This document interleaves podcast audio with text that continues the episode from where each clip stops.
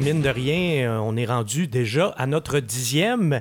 Et comme d'habitude, je fais ça. Je fais pas ça tout seul, les podcasts. Vous le savez, j'ai mon co-animateur qui est toujours là, fidèle au poste, Nicolas Mailloux. Bonsoir, Nicolas. Bonsoir, Philippe. Nicolas, ce soir, on va parler des VUS. Oh! Hein, oui, je le sais. Tu tripes pas là-dessus, moi non plus. Mais écoute, il y a quand même une tendance, là... C'est mondial, là. Ben, oui, mondial, d'une part, puis on ne peut plus se mettre la tête dans le sable, là. Il se vend plus de VUS maintenant que de voitures. Donc, ils sont vraiment là pour rester. Il va falloir qu'on apprenne à vivre avec. Oui, c'est ça. Qu'on aime ça ou pas, regarde, ça fait partie du décor. Les gens aiment ça. Les gens trouvent ça pratique parce qu'ils sont assis plus haut, parce que c'est à 4 roues motrices. Bref. Il y a des bons côtés, là. Oui, il y a des bons côtés. Ça, c'est indéniable, là. Là-dessus, on ne peut pas dire le contraire, là.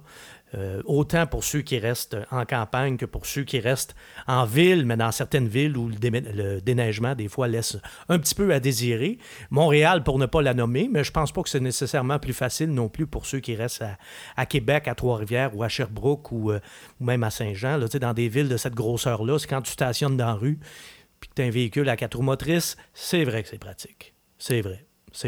Et je comprends très, très bien ceux qui vivent sur le plateau Mont-Royal, les platoïdes qui veulent un VUS, parce que ça, on s'entend que pour le déneigement, c'est peut-être la pire place au Québec. Ça, fin de l'éditorial. Voilà. Évidemment, quand on parle VUS, il y en a beaucoup, hein? Il y a plusieurs catégories de VUS, un petit peu comme les pizzas. Il y a des petites, des moyennes et des larges. Ben, dans les VUS, c'est pareil. Il y a les VUS compacts, les VUS intermédiaires. Puis là, ben, en plus, il y a les VUS de luxe qui se déclinent eux aussi en version compacte, en version intermédiaire ou en version grand format. Mais là, on assiste à un phénomène, il y a une éclosion, là, vraiment, là, depuis à peu près 2 ans, des mini-VUS.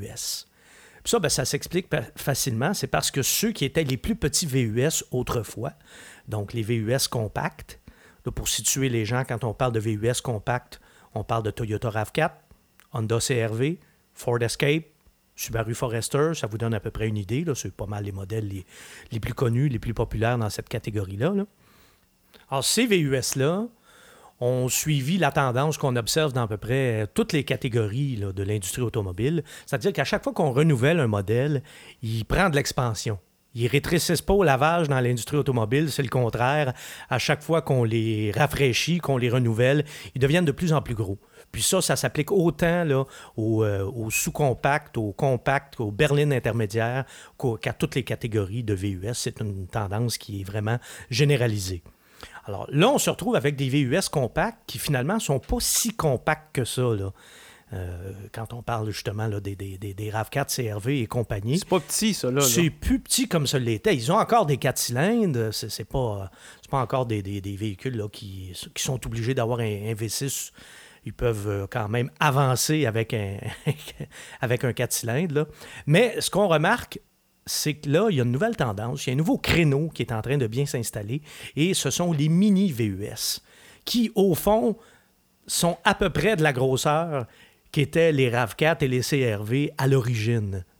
Peut-être un petit peu plus petit, mais pas beaucoup, là, tu sais. Mm-hmm. On est vraiment... Il y a comme un retour là, à des VUS un petit peu... Non seulement un petit peu plus petits, mais s'ils sont plus petits, ben, sont un petit peu moins lourds, donc on peut mettre des moteurs un petit peu moins puissants, des moteurs donc qui consomment un peu moins. Ça, aujourd'hui, c'est un gros facteur. Oui. Hein? C'est très, très important. Et surtout, s'ils sont plus petits, ils sont moins chers aussi. Parce que ça, c'est l'autre problème. Que tous ces VUS-là dont on parle depuis tantôt, les RAV4, les CR-V, les Forester et compagnie, ben, ils ont augmenté aussi, là. C'est plus des véhicules qui sont nécessairement accessibles. Souvent, le prix de détail... le prix de détail suggéré du modèle de base est en dessous de 30 000 $, mais règle générale, le moindrement qu'on met un petit peu d'équipement, on dépasse facilement la barre des 30 000 $ et même des 35 000 $. Alors, quand on arrive avec les mini-VUS, ben là, on revient avec un véhicule qui est plus abordable. Et là, au cours des dernières années, ça a fait comme les bourgeons au printemps, là, il y a eu vraiment une éclosion. Il n'y en avait vraiment pas beaucoup dans cette catégorie-là au début. On pourrait même... considérer que le Nissan Juke était un des précurseurs, même si on ne peut pas vraiment appeler ça un VUS, mais une espèce de véhicule, tiens, aujourd'hui, hein, l'expression fourre-tout par excellence, c'est multisegment. Oui. Et j'ai regroupé dans cette catégorie-là tous les véhicules à peu près de ce format-là qui ont 4 roues motrices. Donc, ce qu'on appelle les mini-VUS ou encore ce que certains appellent les VUS urbains et qui portent très, très bien leur nom parce que c'est des véhicules parfaits pour la ville parce qu'ils sont petits, sont maniables, sont faciles à garer et tout ça. Mais en même temps, ce sont des VUS urbains aussi parce qu'allez pas vous aventurer avec ça dans le bois, vous en sortirez pas.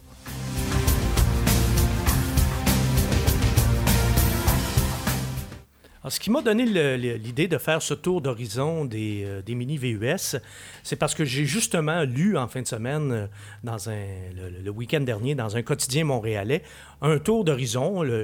Ils ont fait exactement le même exercice, mais il n'y avait aucune opinion. C'était à toute fin pratique un publi-reportage. Donc, c'était comme lire un catalogue un peu, là. Mais il n'y avait rien là-dedans qui disait là, quel modèle était recommandable ou quel modèle, au contraire, était déconseillé. Alors, j'ai dit, tiens, on va faire ça comme on a l'habitude de le faire sur philippelagu.com. Exact. Ça va être blanc ou ça va être noir. Et s'il y a place à avoir un petit peu de gris, on va en mettre. Je vais essayer d'en mettre. Mais vous allez avoir de la couleur. En tout cas, on va essayer de vous donner l'heure juste là, sur à peu près chaque modèle de cette catégorie. Et je commence, on y va tout simplement en ordre alphabétique, et je commence donc avec le Chevrolet Trax. Le Trax, c'est un véhicule d'origine coréenne qui repose sur la plateforme de la Chevrolet Sonic, donc la Sonic qui est la sous-compacte de GM, là. La sous-compacte, donc une catégorie en dessous de la Chevrolet Cruze. Et on a repris cette plateforme-là pour faire deux petits VUS qui ont une bouille assez sympathique. Le Trax, c'est un beau petit véhicule, c'est cute, comme on dit en bon québécois. Même chose pour son frère jumeau, le Buick Encore, qui est son frère jumeau, mais qui a un petit peu mieux réussi, donc il est mieux habillé, mettons, là. Ça se veut un mini VUS un petit peu plus luxueux. Le Trax, c'est le plus abordable des deux. On parle d'une échelle de prix là, qui se situe entre 19 795, on va faire un chiffron, 20 000, et 31 295. Donc, entre 20 000 et 31 000 à peu près pour le Chevrolet Trax, là, dépendant évidemment de l'équipement et de la version qu'on choisit. Mais attention, même si vous allez dans la version la plus luxueuse, ça ne veut pas dire que ça va vous coûter seulement 31 295 parce que vous pouvez aussi rajouter des options là-dessus et ça peut faire grimper le prix. Celui que j'avais essayé, entre autres, moi, j'avais trouvé l'addition un peu corsée pour un mini VUS. Là, on était rendu à peu près le même prix qu'un VUS compact, là. Donc ça faisait partie peut-être des irritants. Donc, c'est une plateforme de sous-compact. Ben, c'est pas une grosse motorisation non plus. C'est un 4 cylindres, 1,4 litres, qui est turbo-compressé, donc puissance totale de 138 chevaux, un couple de 148 livres par pied, ce qui est raisonnable, là. Mais encore là, le manufacturier déconseille le remorquage, donc vous voyez que c'est pas des utilitaires, là. Hein, je pense qu'il faut s'enlever ça de la tête, là. C'est des petits véhicules de ville, là. C'est pas fait pour tirer son bateau, ça, là. Ah, mon Dieu, tellement pas. Quand tu viens pour regarder c'est quoi la capacité de remorquage, ils mettent même pas de chiffre, là. C'est écrit « remorquage non recommandé ». OK, c'est clair. Ça veut dire si vous tirez avec ce bateau-là, on respectera même pas la garantie, là, probablement, si vous arrive quelque chose. Alors, voilà. Donc, quelles sont les qualités, quels sont les défauts du Chevrolet Trax? Dans les qualités, ben, il y a le physique agréable dont je parlais tantôt. Oui, c'est vrai, il est pas laid. Ouais, oui, moi, je trouve que c'est très bien réussi de ce côté-là. Ça ne m'étonne pas, hein, chez GM, là, quand même, côté design, là, on fait des très belles choses là, depuis quelques années. Ce que j'aime beaucoup du Trax aussi, c'est il y a vraiment, puis ça va t'interpeller, Nicolas, je sais que t'es un petit techno, et on a vraiment la collectivité là, toute garnie dans le Trax. On a vraiment ciblé cette clientèle-là. Alors là, t'as le système MyLink, là, qui est le système d'infodivertissement de GM, qui est assez convivial. Moi, c'est un système qui me plaît bien, parce que chez GM, je les aime pas tous. Hein. Celui de Cadillac, là, je le maudis. Mais le système MyLink, ça va. C'est assez facile à utiliser, assez facile à apprivoiser. Puis là, ben, on peut avoir le Apple CarPlay, Android Auto, le Wi-Fi est de série. On a même une connexion 4G. Alors vraiment, là, ouais, connexion tout garnie, là, vraiment, de ce côté-là. Là. Et c'est aussi un des plus spacieux de sa catégorie. Alors, c'est hein? pas un gros VUS. Mais là, attention, quand je dis ça aussi sur toute réserve. Faut pas que les gens s'attendent non plus à avoir autant d'espace dans un mini VUS que dans un CR-V ou un RAV4, là. C'est plus petit, là. Donc, ça reste une petite voiture, là. Ça reste petit, mais parmi les petits, c'est un des plus spacieux. Tiens, voilà, c'est mieux formulé comme ça. C'est le moins pire pour les bancs de bébés en arrière, mettons. Entre autres, c'est aussi un des plus logeables, hein? Capacité de chargement de 532 litres. Ça, c'est beaucoup mieux là, que certains joueurs de cette catégorie-là. Tu vas voir, tantôt, on va faire des petites comparaisons. Mm-hmm. C'est un véhicule qui est assez confortable aussi. Moi, j'aime bien les sièges, une bonne position de conduite. La suspension est confortable, ça roule assez doux. Un véhicule qui est maniable, qui est très agréable à utiliser en ville et une consommation qui n'est pas exceptionnelle, mais qui est somme toute très raisonnable. Donc vraiment, là, on ne peut pas trouver de gros défauts au Chevrolet Trax. Il y a des petits défauts, mais des gros, pas vraiment. Parmi les irritants, bien, il y a les options dont je te parlais tantôt là, qui peuvent vraiment faire grimper le prix. Puis la fiabilité, bon, ça demeure une inconnue. C'est quand même des véhicules qui sont faits en Corée. Il faut le dire, c'est GM qui a racheté Daewoo, ce qui explique là, qu'on a quelques voitures là, qui ont un écusson Chevrolet, mais qui sont fabriquées là-bas. Ça n'a pas toujours été ce qu'il y avait de plus fiable, mais il semble y avoir eu vraiment là, des gros progrès de ce côté-là. Ça fait quand même 3 ans que le Trax est commercialisé. Il n'y a pas de problèmes majeurs qui ont été signalés jusqu'à maintenant. Ceci étant dit, si vous visez le long terme, ça peut quand même être prudent là, d'acheter une garantie prolongée. Parfait. Si vous louez, bon, là, évidemment, la question ne se pose pas. Achetez pas une garantie prolongée quand vous louez un véhicule, vous gaspillez de l'argent, là. Mais pour l'instant, on ne le sait pas. Ben, pour l'instant, on ne le sait pas, mais pour l'instant, il faut être honnête aussi et dire que ça regarde plutôt bien. Hein? So far, so good, comme on dit en japonais. Pas de problème majeur.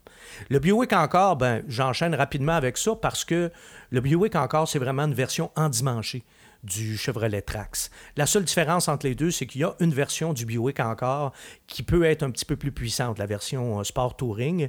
Alors, on a 15 chevaux de plus, 153 chevaux. Mais sinon, pour le reste, c'est vraiment un clone. Là où le bas blesse, c'est que c'est un clone de luxe, bien évidemment, c'est plus cher. Et un Buick Encore, tout équipé, coûte quand même 4 000 $ de plus qu'un Trax avec le même équipement.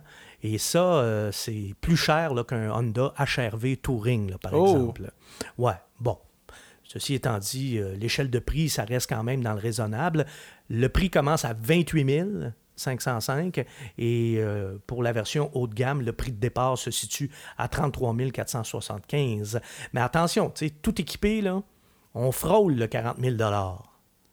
Mais là, chez GM, on va dire oui, mais le Buick Encore, on le positionne différemment du Trax. On le positionne comme un petit VUS de luxe. Ouais, mais là, si tu le positionnes comme un VUS de luxe, là, tu n'as plus les mêmes adversaires non plus. Là tu as l'Audi Q3.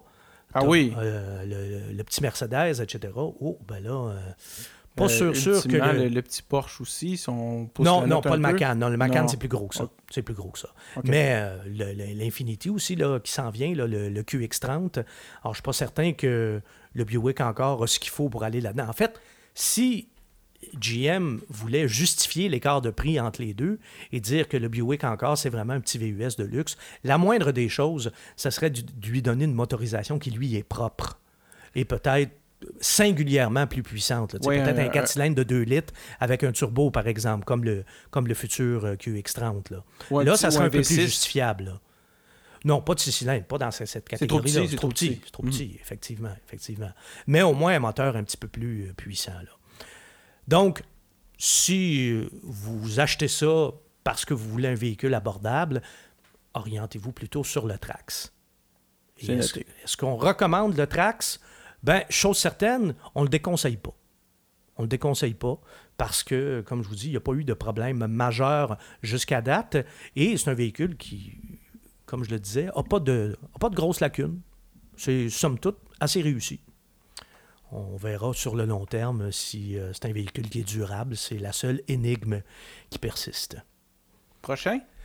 Ceci m'amène à vous parler du pire choix de la catégorie. Et si je te dis que c'est Fiat... Ah ben ça m'étonne pas. Eh ben voilà. Ben ça m'étonne pas. Le Fiat 500X qui est une Fiat 500 endimanchée, là, qu'on a déguisée en petit VUS. Côté technique, c'est assez comparable au Chevrolet Trax, 4 cylindres, 1,4 litres turbo, 160 chevaux quand même. On peut l'avoir avec une boîte manuelle à 6 rapports ou on peut avoir une boîte automatique à 9 rapports. Et ça, tu vas le voir, c'est un des principaux irritants, une des principales faiblesses de la Fiat et de son clone, parce que la Fiat 500X a un clone chez Jeep, qui est le Jeep Renegade. Même plateforme, même mécanique, mais on va y revenir quand on va parler du Renegade tantôt. L'autre moteur, c'est un moteur atmosphérique cette fois. C'est un 2,4 litres, toujours un 4 cylindres, donc un plus gros. Hein, on a quand même 1000 cc de plus, là. 2,4 litres atmosphérique, 180 chevaux, qui lui peut être jumelé seulement à une boîte automatique à 9 rapports. Et là, ben, le couple, étrangement en plus, pour le plus gros moteur, le couple est inférieur. Le couple du petit 1,4 litres turbo est plus élevé que le couple du 2,4 litres. À cause du turbo, là. Oui, mais quand même, là, tu sais, plus gros moteur, t'espères avoir un petit peu plus de couple, mais bon. L'échelle de prix, ben, ça se situe entre 22 295 et 34 190, donc faisons des chiffrons, là, entre 22 000 et 34 000 pour les versions plus équipées. Mais attention, 34 190, ça, c'est le prix de départ de la version la plus luxueuse. Fait que là aussi, ton prix peut grimper là, avec des options. Là. Encore une fois, le remorquage n'est pas recommandé. Parmi les qualités, parce qu'il y en a quand même, faut pas être trop dur non plus, mais faut se forcer un peu pour les trouver. Mais il y en a quand même qui sont évidentes. Le design, c'est vraiment très réussi. Là. Autant on a réussi celui de la Fiat 500, autant on a raté celui de la Fiat 500L, qui a l'air d'une Fiat 500 qu'on a étirée, qui ressemble en fait plus à un grille-pain qu'à une auto. Là. Mais pour le 500X, là où on a pris vraiment une Fiat 500 et on l'a déguisée en petite aventurière, là, ça, c'est vraiment réussi. C'est vraiment très sympathique. C'est même un peu craquant comme ligne. Je sais que juste à cause de ça, ils vont en vendre parce que c'est vraiment un look... Un look qui tue, là, dans le bon sens du terme. Là. Très belle voiture. Là. Alors, très réussi, et c'est aussi réussi à l'intérieur qu'à l'extérieur. Et c'est pas étonnant, d'ailleurs, parce que c'est presque toujours le cas pour les produits du groupe Fiat Chrysler. On voit de ce côté-là une nette amélioration. C'est des habitacles dans lesquels il est agréable de prendre place. Parmi les défauts. Bon, là, es-tu prêt, Nicolas? Je suis prêt. Bon, accote-toi, là, assis-toi, puis relaxe, là, parce que ça va être long. Non, mais sérieusement, la liste est assez longue. Là. La liste des défauts est pas mal plus longue que la liste des qualités, malheureusement. Allons-y tout de suite avec la petitesse du compartiment à bagages. Je te parlais de celui du Chevrolet Trax, qui était plus de 500 litres là, comme capacité de chargement. Dans le cas du Fiat, c'est 350 litres. Oh boy! Ouais, c'est pas particulièrement gros. Pour une Fiat 500, je dirais, ben oui, c'est correct, là, tu sais, pour une petite voiture et tout ça. Mais quand tu achètes un VUS, même si tu achètes un mini VUS, tu achètes ça d'abord pour des raisons pratiques.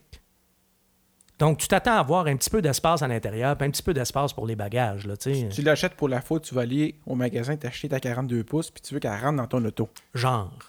Alors voilà, c'est petit.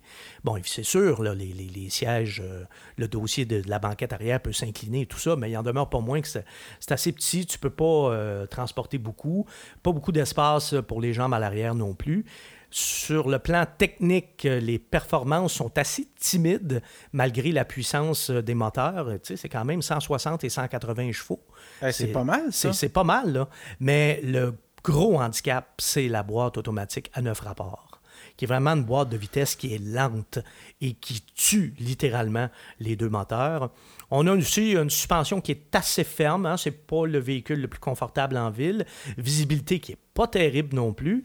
C'est sûr que si on a l'option avec la caméra de recul, c'est un moindre mal, mais si on ne l'a pas, j'en connais qui vont sacrer. Surtout que c'est un véhicule qui se veut urbain. Donc, les stationnements en parallèle, là, si vous n'avez pas la caméra de recul, ça ne sera pas nécessairement évident. Il y a les nombreuses options qui font grimper le prix. Et sans oublier, hein, Nicolas, le proverbial manque de fiabilité des produits Fiat. Et ça, ben, la valeur de revente en souffre également. Puis, tu sais, la fiabilité, là, Bon, on pourrait dire, c'est correct, là, on n'en beurrera pas trop épais là-dessus. Aujourd'hui, il y a beaucoup de monde qui opte pour la location, puis pour bien des gens, c'est pas si important que ça, ils les gardent juste 3-4 ans. Mais le problème, dans le cas d'une Fiat, c'est pour ça que je reviens, que je martèle le problème de la fiabilité, c'est que tu peux pas louer. Ah! Ah! Voilà. Pas de location pour... Donc, c'est simplement un achat. Pour la Fiat 500X. Et là, je ne peux pas recommander ça, là. D'aucune façon, pas avec la liste de défauts que je viens de te défiler. Et c'est pour cette raison que je considère personnellement la Fiat 500X comme le pire choix de la catégorie des mini-VUS. Si quelqu'un en veut vraiment une, il pourra regarder dans l'usager récent. Au moins, il aura perdu la dernière... Pas. Même pas. Même pas. Okay. Je toucherais même pas ça avec... Je toucherais même pas à ça avec des gants. C'est bon. C'est assez clair, là. Non, surtout pas dans l'usager, parce qu'écoute, c'est un véhicule qui n'est pas fiable. Donc, tu ne vas pas dans le véhicule d'occasion. Oui, mais un véhicule d'occasion d'1 an ou 2, mettons. Là. Peu importe. Il est né pas fiable. Puis en plus de la fiabilité, bien, il y a un paquet d'autres défauts qui font que, de toute façon, c'est pas un achat qui est intéressant. T'sais, si on élimine complètement le facteur fiabilité, là, c'est quand même un des véhicules les moins intéressants de la catégorie. En plus. Donc, okay. Voilà, c'est point bon final. Non, mais je trouve ça noble de ta part de vouloir, de vouloir défendre J'ai dit que j'allais essayer d'ajouter du gris dans notre conversation. Ouais, là. Mais là j'y arrive pas encore. Je peux pas. Je voudrais bien, moi aussi, nuancer, parce que contrairement à la croyance populaire, je suis capable. J'en suis tout à fait capable. Mais là, dans ce cas-là, là, c'est pas mal difficile. Là. Puis écoute, même, je te dirais, la plupart des chroniqueurs automobiles au Québec, qui, on s'entend, là, sont réputés pour avoir pas de dents, là, pour pas mordre très, très fort, pour être plutôt consensuel, pour ne pas dire, dans certains cas, même à plat ventre devant les constructeurs, ben, même ceux-là disent que le 500X, c'est pas terrible. Et quand ils disent que c'est pas terrible, venant de la part de gens qui prennent à peu près jamais position, c'est déjà en soi une affirmation, là, une grosse affirmation. Le retour du Dodge Nitro?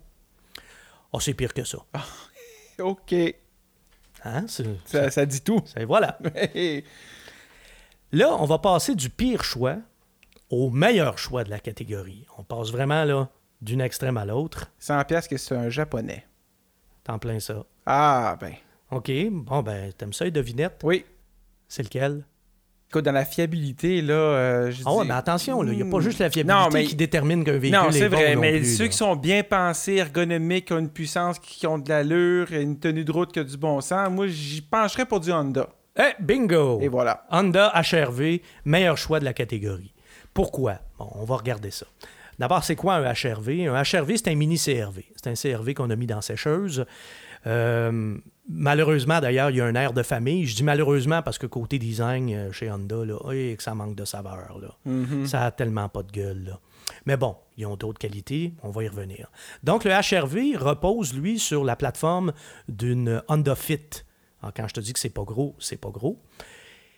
4 cylindres de 1,8 litres atmosphérique. Ça, c'est le moteur de l'ancienne Honda Civic. Donc là-dessus, côté fiabilité, déjà, on n'a pas à s'inquiéter. Hein? C'est un moteur qui a fait ses preuves, qui est à peu près indestructible et increvable. Et ce moteur-là peut être jumelé à une boîte manuelle à 6 rapports seulement pour les versions en 2 roues motrices. Sinon, dès le moment où on opte pour une traction intégrale, ben là, à ce moment-là, on est pris avec la boîte CVT. Moi, j'aime pas ça, les CVT, mais vous allez voir que dans le cas d'Honda, c'est quand même un moindre mal. C'est peut-être la plus réussie des boîtes, des transmissions automatiques à variation continue, là, ce qu'on appelle une CVT.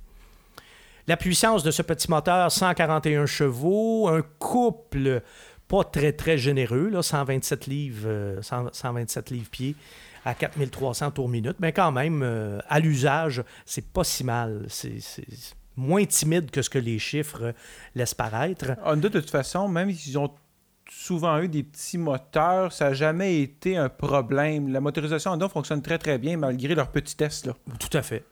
Ça, c'est des moteurs dont la puissance est bien gérée, bien répartie.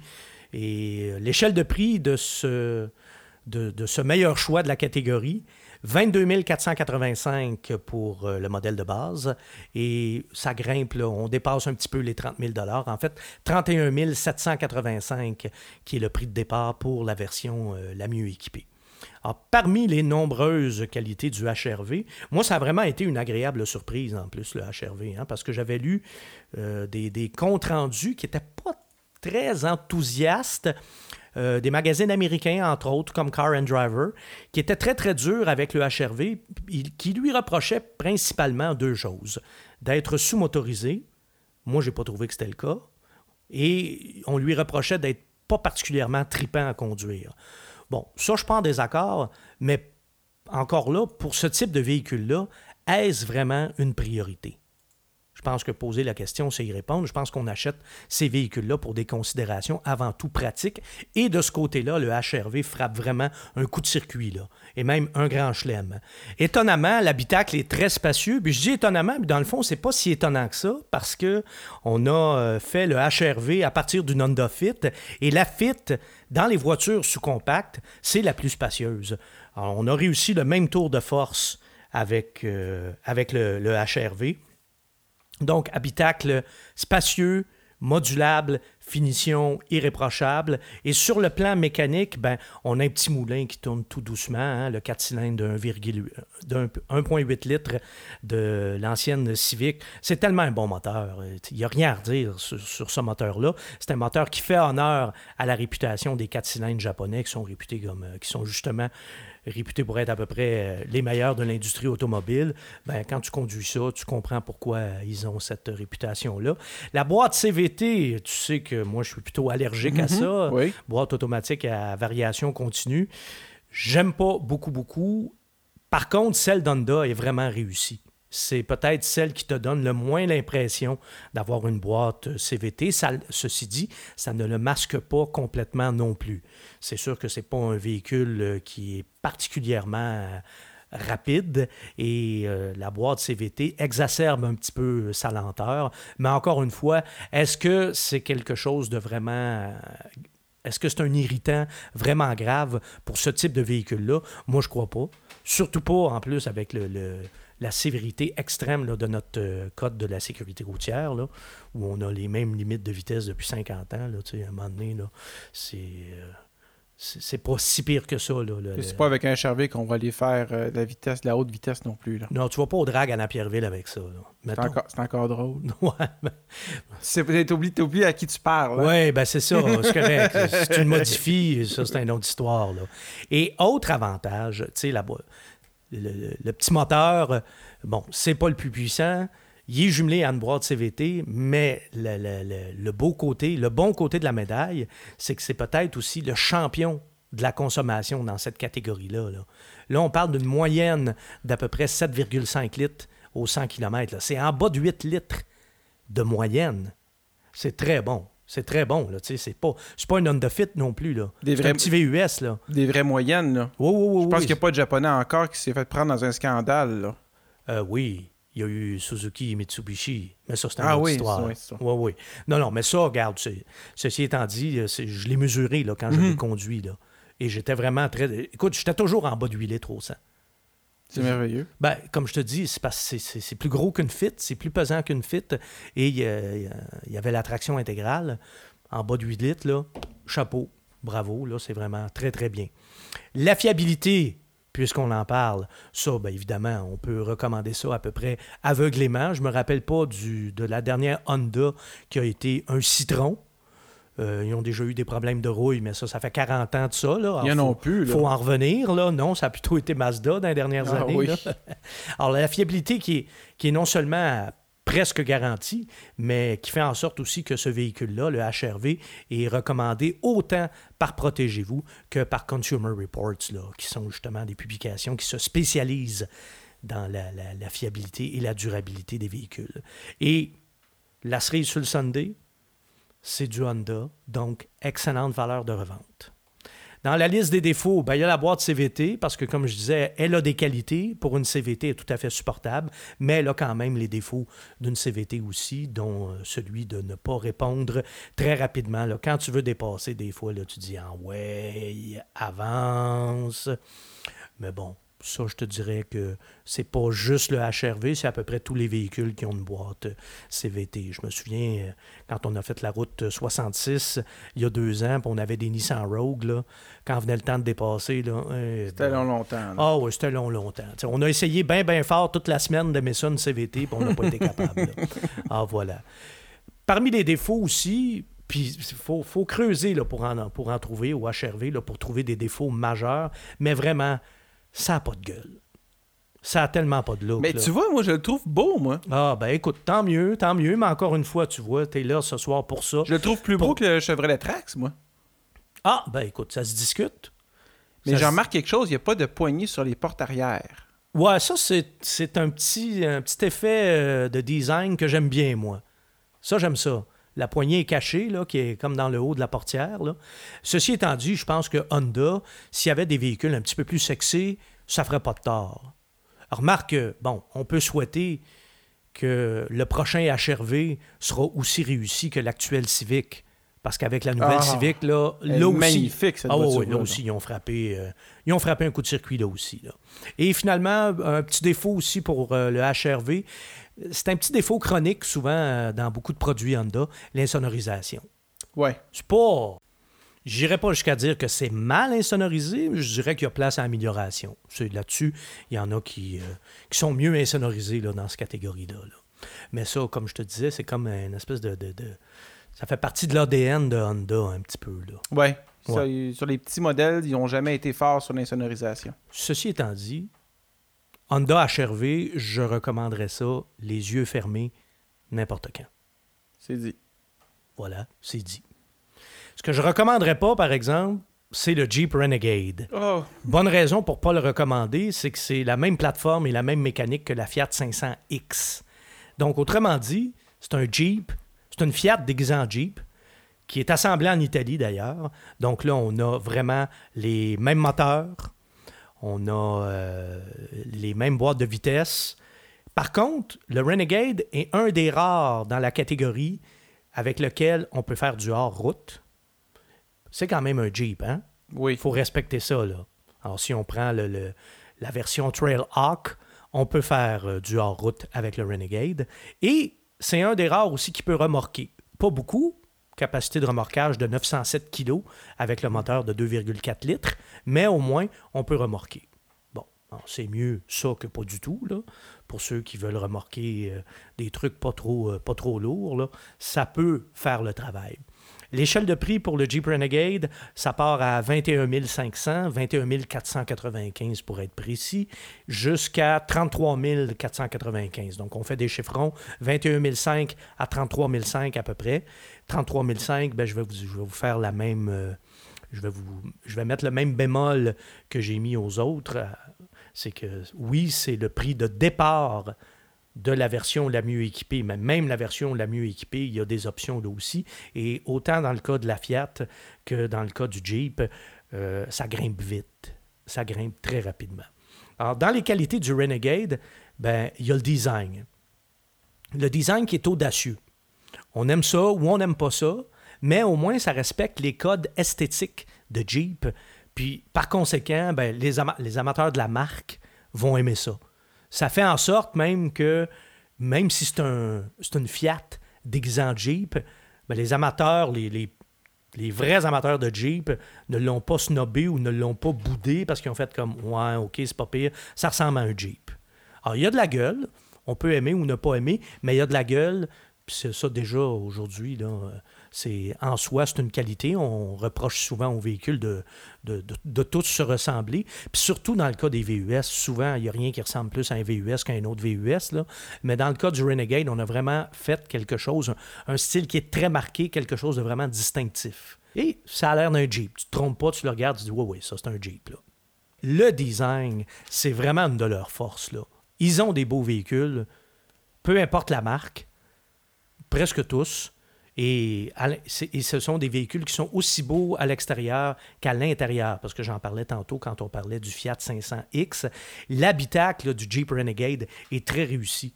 Donc, c'est aussi beau en dedans qu'en dehors. Le système d'infodivertissement Uconnect de Chrysler, moi, là, c'est mon préféré. Oh! C'est vraiment un système là, qui est user-friendly, convivial, facile à utiliser, facile à comprendre. S'ils étaient tous comme ça, là, wow, chapeau. Chapeau. Ça me donne quasiment l'envie d'acheter un Chrysler juste pour ça. Mais là-dessus, c'est vraiment très réussi, là. Le Renegade aussi, en raison de ses formes, sa forme très carrée, ben, il est plus logeable que la Fiat 500X. Ah. Alors ça, c'est quand même à considérer. 525 litres de capacité de chargement contre 350, mm-hmm. oui. Puis là, on parle toujours, hein, quand je vous donne ces chiffres-là là, pour la capacité de chargement, j'inclus pas là, les sièges inclinés, là.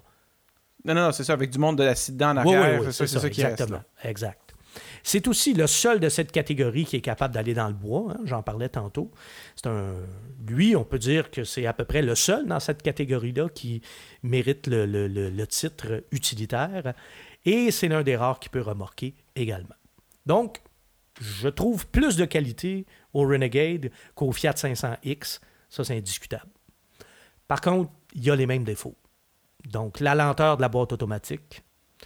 On a une qualité d'assemblage que je dirais, j'appellerais une qualité d'assemblage à l'italienne. Oui. C'est ça. Les places arrière, c'est pas très, très invitant, là. L'espace est restreint pour les jambes. La banquette est pas très, très confortable. La fiabilité. Écoute, là, tu prends Fiat et Jeep. On a deux marques là, qui n'ont pas la fiabilité dans leur ADN, là. Donc là, tu as un croisement entre une Fiat et un Jeep. Là, c'est comme s'il partait tout de suite avec deux prises, là. Et en plus, il n'y a pas de location. Parce que moi, il y en a souvent qui m'ont demandé un Renegade, je devrais-tu acheter ça? Moi, je pose toujours la même question. Tu veux-tu acheter ou tu veux louer? Parce que quelqu'un qui veut louer, la fiabilité, règle générale, c'est pas bien important. Mais là, dans le cas du Renegade, il n'y a pas de location. Alors, je ne peux pas recommander ça. Voilà. On poursuit avec le chouchou de la catégorie. Le chouchou, je dirais, des chroniqueurs. Et encore une fois, c'est moi qui vais être la fausse note dans le concert d'éloge, parce que je ne partage pas nécessairement le même enthousiasme que bon nombre de mes collègues pour le Mazda CX-3. Je vais vous... Moi non plus. Mazda, là, j'ai de la misère avec Mazda. Ben, premièrement... T'sais, on va juste faire un petit aparté rapide, là. Quand tu es chroniqueur automobile puis tu recommandes un véhicule, tu mets ta tête sur le bio. Et moi, les Mazda 3, quand ce modèle-là est sorti, il y a une douzaine d'années, j'étais très, très, très emballé, très enthousiaste. T'sais, c'est vrai, il était belle, puis ça allait bien, c'était le fun à conduire, puis ça avait de la gueule, les habitacles étaient très réussis, tout ça. Puis Mazda avait une historique de fiabilité qui était pas pire, là, t'sais, avec les modèles qui avaient précédé la Mazda 3, donc la protégée, entre autres, qui était une assez bonne... Oh non, ça brisait pas, ça rouillait, mais ça brisait pas. Bonne petite voiture, là, tu sais. Alors, moi, comme tous les autres chroniqueurs automobiles, j'avais été très, très, très enthousiaste. J'ai recommandé cette voiture-là à tour de bras et il y a eu beaucoup de problèmes de fiabilité après. Et ça, pour nous, c'est toujours comme une claque en pleine face parce que on s'est prononcé. On a recommandé souvent à des gens qu'on connaît personnellement, en plus, d'acheter ça. Puis finalement, ils se retrouvent avec un véhicule qui rouille ou qui a des problèmes de moteur, ou etc. Moi, il y a des garagistes qui m'ont déjà dit « On est assez content que les chroniqueurs automobiles recommandent à tour de bras la Mazda 3. Ça nous fait vivre. » Ouais. Ouais, ben ça. Puis ils disent ça avec un grand sourire, là, d'habitude, là, tu sais, là. C'est ça. Dans ce temps-là, ben, toi, tu ris jaune un peu. Ouais, OK.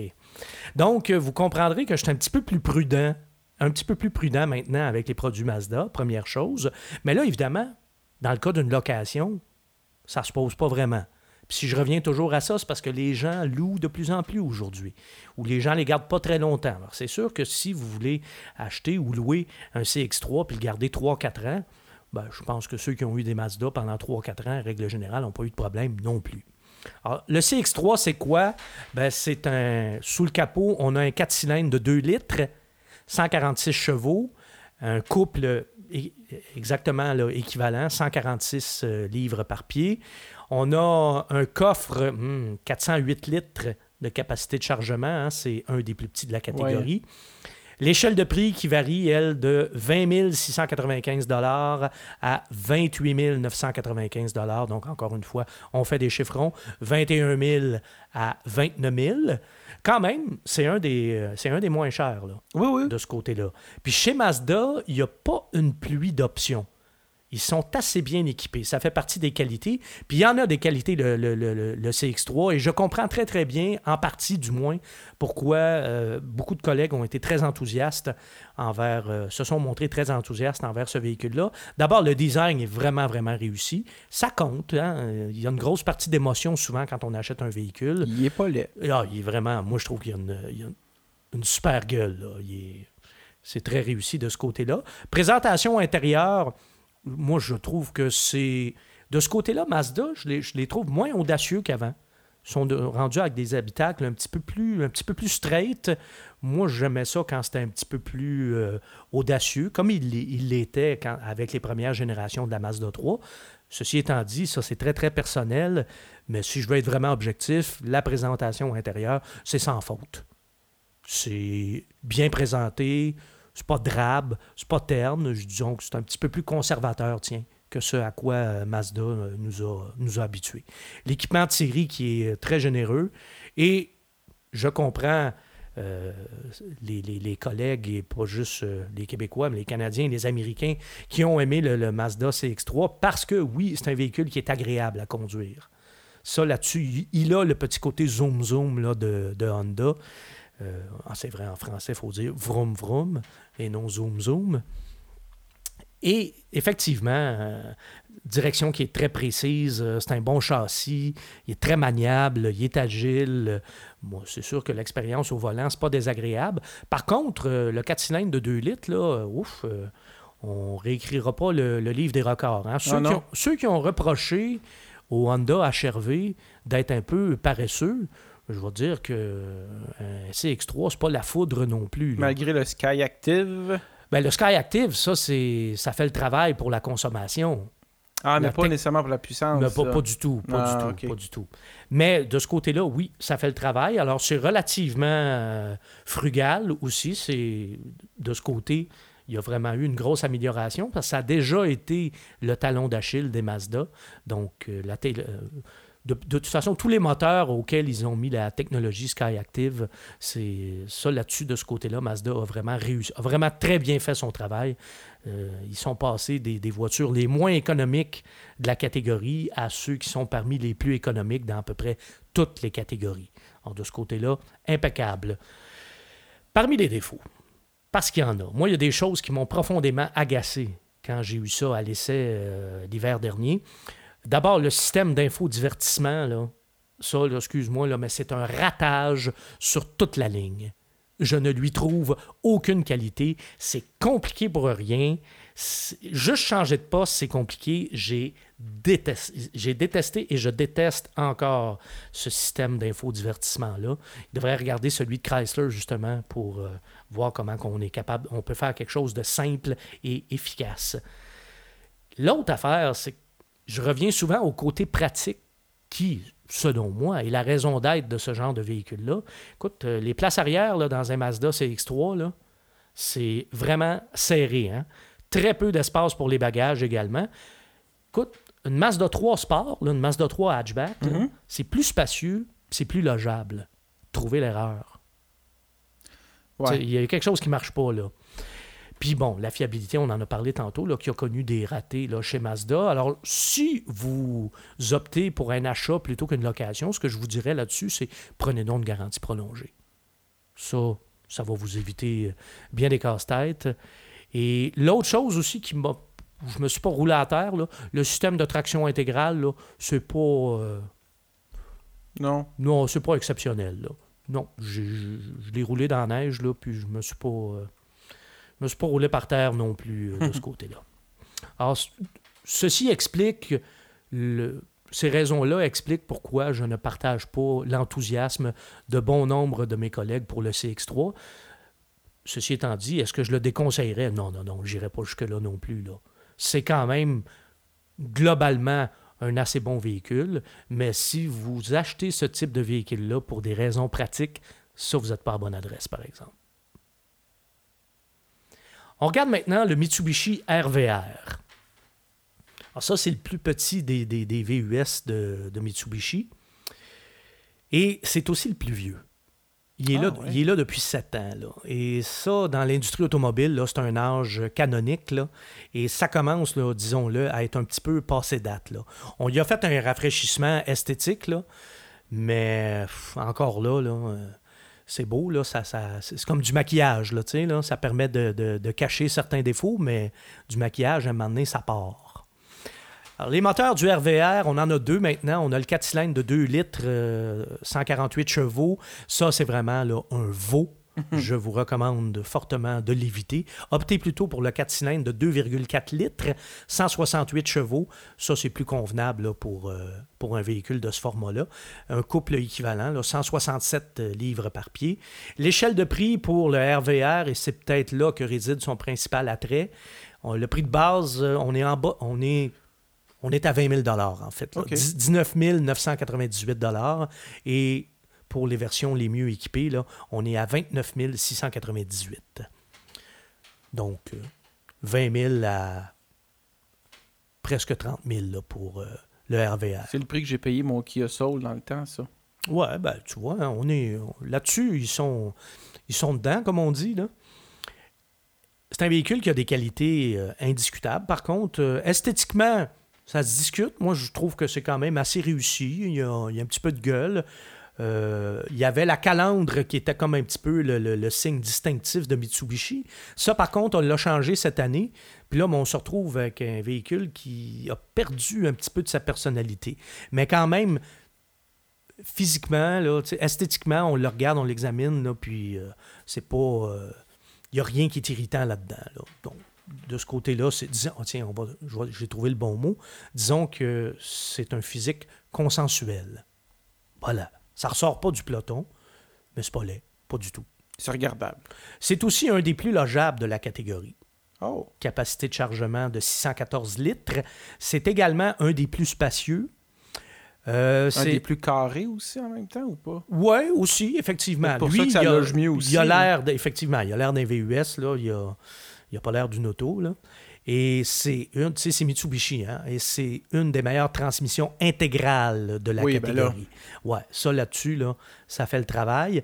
Puis Mitsubishi, moi, je suis pas toujours tendre quand je parle d'eux autres parce que je trouve que leur modèle, justement, là, ils vieillissent, puis on tarde à les renouveler, puis compagnie qui a toujours l'air d'être sur le respirateur artificiel. Pourtant, Mitsubishi Motors, c'est une goutte d'eau dans le conglomérat Mitsubishi. Ça ne fera pas faillite demain matin, oubliez ça.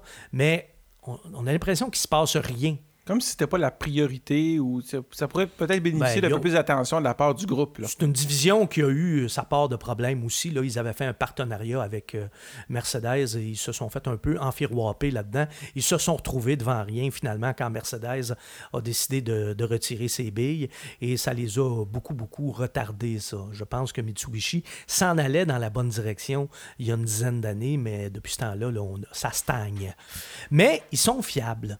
Ça, c'est des produits japonais et là-dessus, ils respectent là, la réputation des véhicules japonais. C'est fiable et en plus, puis là, on comprend pourquoi on en vend malgré tout, même si leurs modèles sont vieillissants et sont pas très sexy. Non seulement c'est fiable, mais tu as une super garantie. Hein? Garantie de base, 5 ans, 100 000 km et 10 ans, 160 000 km sur le groupe motopropulseur. Donc ça, c'est quand même assez difficile à battre. Dans la liste des défauts, ben, il se fait vieux. Hein? Il est passé date un peu. Là. 7 ans là, dans l'industrie automobile. Les Mitsubishi ont toujours eu tendance à étirer leur génération. Pas tant que ça. C'est la première fois que ça étire. Ah oui? Oui. Depuis une dizaine d'années, là, ça s'est vraiment empiré de ce côté-là. Et s'il vous plaît, chez Mitsubishi, engagez un décorateur. Quand t'embarques là-dedans, c'est d'une tristesse, mon ami. Là. Si t'es déjà dépressif un peu, là, t'embarques là-dedans, ça va t'achever. Vraiment, là, c'est noir. C'est un peu plate. Moteur bruyant, pas beaucoup de couple à bas régime et la boîte CVT ne fait rien pour l'aider. Moi, c'est pas une boîte CVT que j'aime. Ça, celle-là même fait partie de celle que j'aime vraiment pas. L'agrément de conduite, s'il fallait que je lui donne une note, c'est pas compliqué, ça serait 0.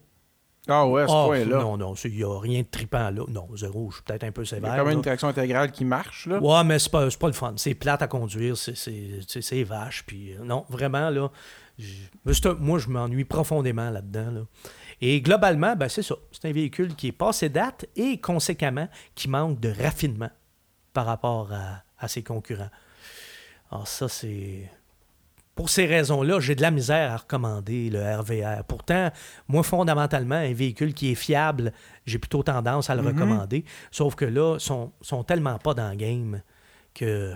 Non, moi, j'ai de la misère à dire à quelqu'un, « Ben oui, vas-y, achète ça. » Si quelqu'un me dit, « J'en veux un absolument », oui, disons que je ne déconseillerais pas. Ça, oui. Mais moi, est-ce que je vais diriger quelqu'un vers le Mitsubishi RVR? Non. Oh, voilà, ça résume bien ce que je pense. Surtout que là, c'est 7 ans, cette génération-là, déjà. Oui, oui. Ça, ils vont le changer. Usé à la corde. Usé à la corde. Oui, c'est ça, attendez le prochain. Exactement. Ouais, c'est ça. Voilà. Si on se tourne maintenant du côté de Nissan, hein, je vous ai parlé du Nissan Juke tantôt, je l'ai inclus dans la liste, même si c'est pas tout à fait un VUS, là. Je l'ai inclus parce que, bon, il se fait en version intégrale. Puis, comme tous ces petits véhicules-là, ben, il y a un haillon arrière. Puis, bon, globalement, ça respecte pas mal la même philosophie. Un Juke, on parle d'un petit véhicule avec un moteur à 4 cylindres, 1,6 litres, turbo compressé, 188 chevaux. Quand même, ça c'est un des plus puissants de la catégorie. Un couple qui est assez généreux aussi, 177 livres par pied. Et vous avez même une version Nismo, les versions les plus performantes là, de chez Nissan. Alors vous avez même une version Nismo pour le Juke, le Nismo RS. Et là, on parle de 211 chevaux. Alors là, on a une espèce de mini-bombe, là. Est-ce que c'est pertinent pour ce genre de véhicule-là? Ça, c'est un autre débat, là.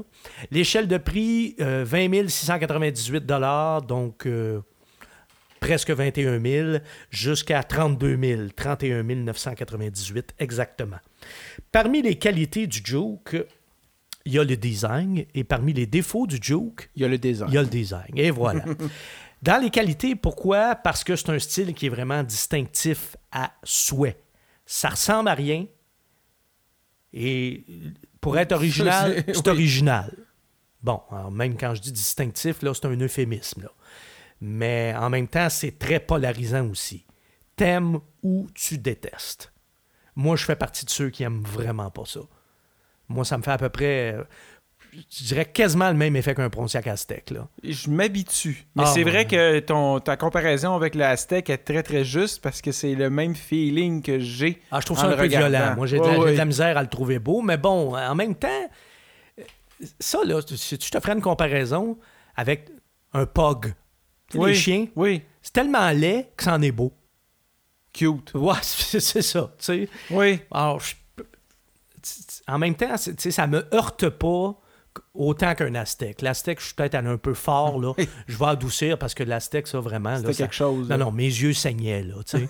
Un Juke, ça me fait pas ça, là. Mais je peux pas dire que je trouve ça beau. Non. En tout cas, ils ont pensé en dehors de la boîte, comme on dit. Ah, ça, oui.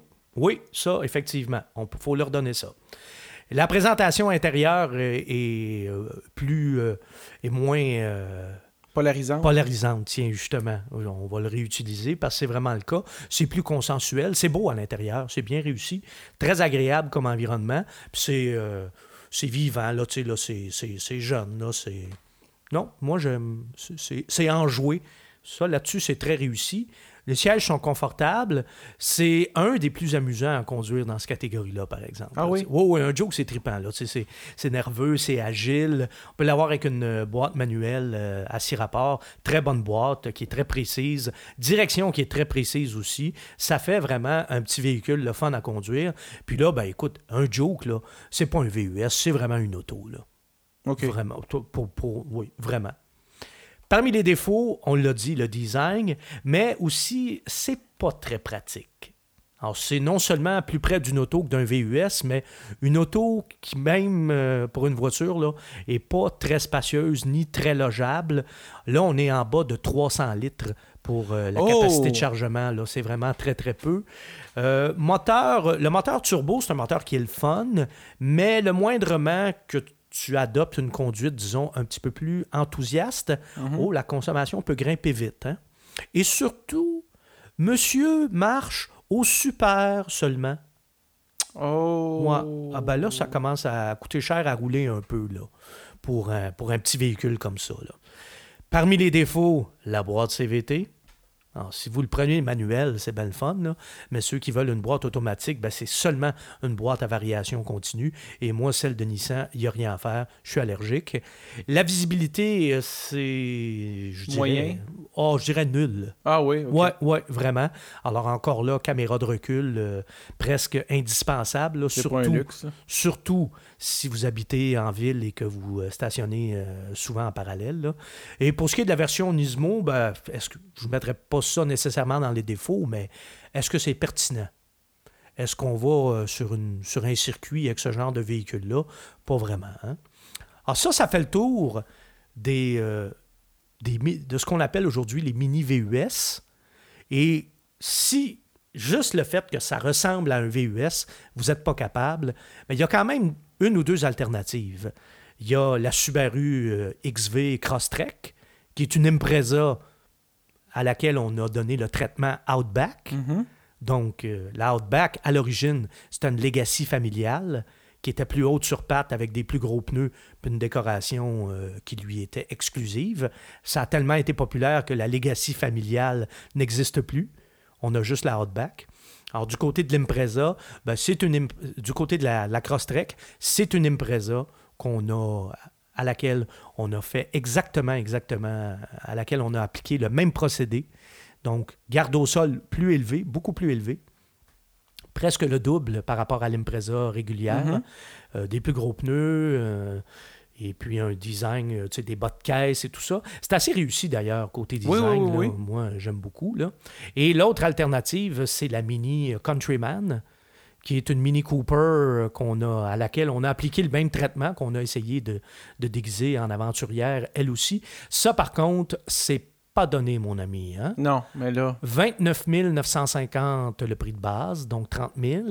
Et pour la version haut de gamme, le prix de départ de la version la mieux équipée, c'est 39 900, donc 40 000. Okay. Moi, j'en ai conduit une... un des derniers véhicules de presse que j'avais conduit, là, et ça dépassait 50 000. Là. Ouais. Non, ça, c'est scandaleux. Il y a d'autres choix, là. Non, mais pour une Mini, là, 50 000, non, moi, excuse, là, mais ça ne me rentre pas dans la tête. Là. Il y a une barrière psychologique, là. Ça ne marche pas, là. Ça ne marche tout simplement pas. Et puis, de toute façon, c'est pas très pratique, c'est pas très logeable, c'est pas très fiable. Et je pense surtout que ça devrait surtout se positionner dans la catégorie des VUS de luxe. Oui, rendu là, oui. Oui, parce que là, on s'en vient avec une catégorie où on a des mini-VUS, mais plus luxueux. Audi est là, Mercedes est là, BMW est là avec le X1, Infiniti s'en vient avec son QX30, donc la Mini Countryman, pour autant que je suis concerné, ça appartient plutôt à cette catégorie de véhicules-là. Donc, pour ce qui est des véhicules abordables, la seule véritable alternative à ces mini VUS, ce serait vraiment la XV Crosstrek, là, qui est un très bon véhicule, là.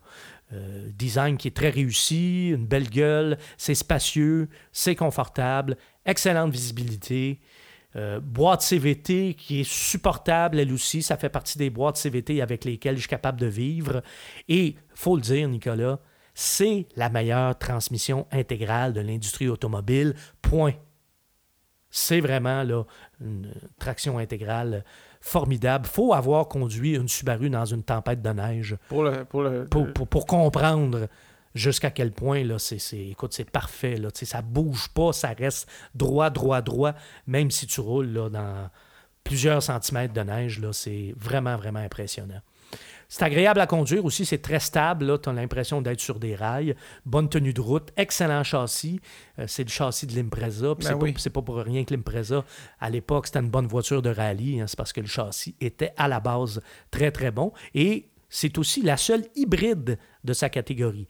Parce qu'on peut avoir une XV Crosstrek en version hybride là, pour ceux qui voudraient acheter quelque chose à quatre roues motrices, mais qui peut être un petit peu vert en même temps. Là. Alors, c'est possible avec la XV Crosstrek. Et la cerise sur le gâteau, excellente valeur de revente.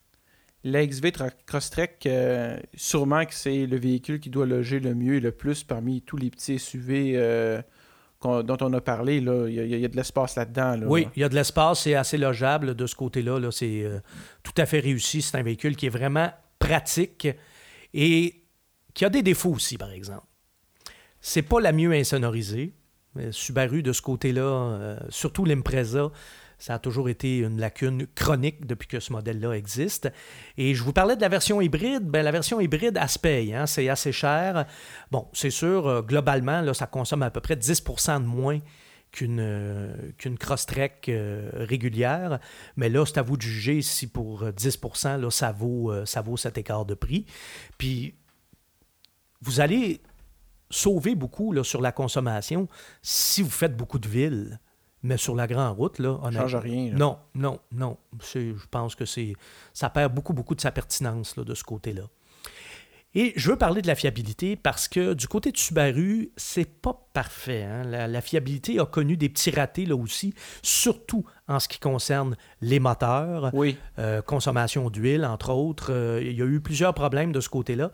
Alors, quand on parle de Subaru, bien, ça peut être une bonne idée de prendre une garantie prolongée, encore une fois, si vous optez pour l'achat plutôt que la location. Oui, mais Philippe, XV Crosstrek, là, c'est pas plus gros qu'une catégorie de mini SUV, là? C'est un petit peu plus gros que les mini VUS. Je te dirais que c'est non seulement une alternative aux mini VUS, mais c'est un compromis. Parce que côté format, ça se situe à peu près entre les mini VUS et les VUS compacts. OK.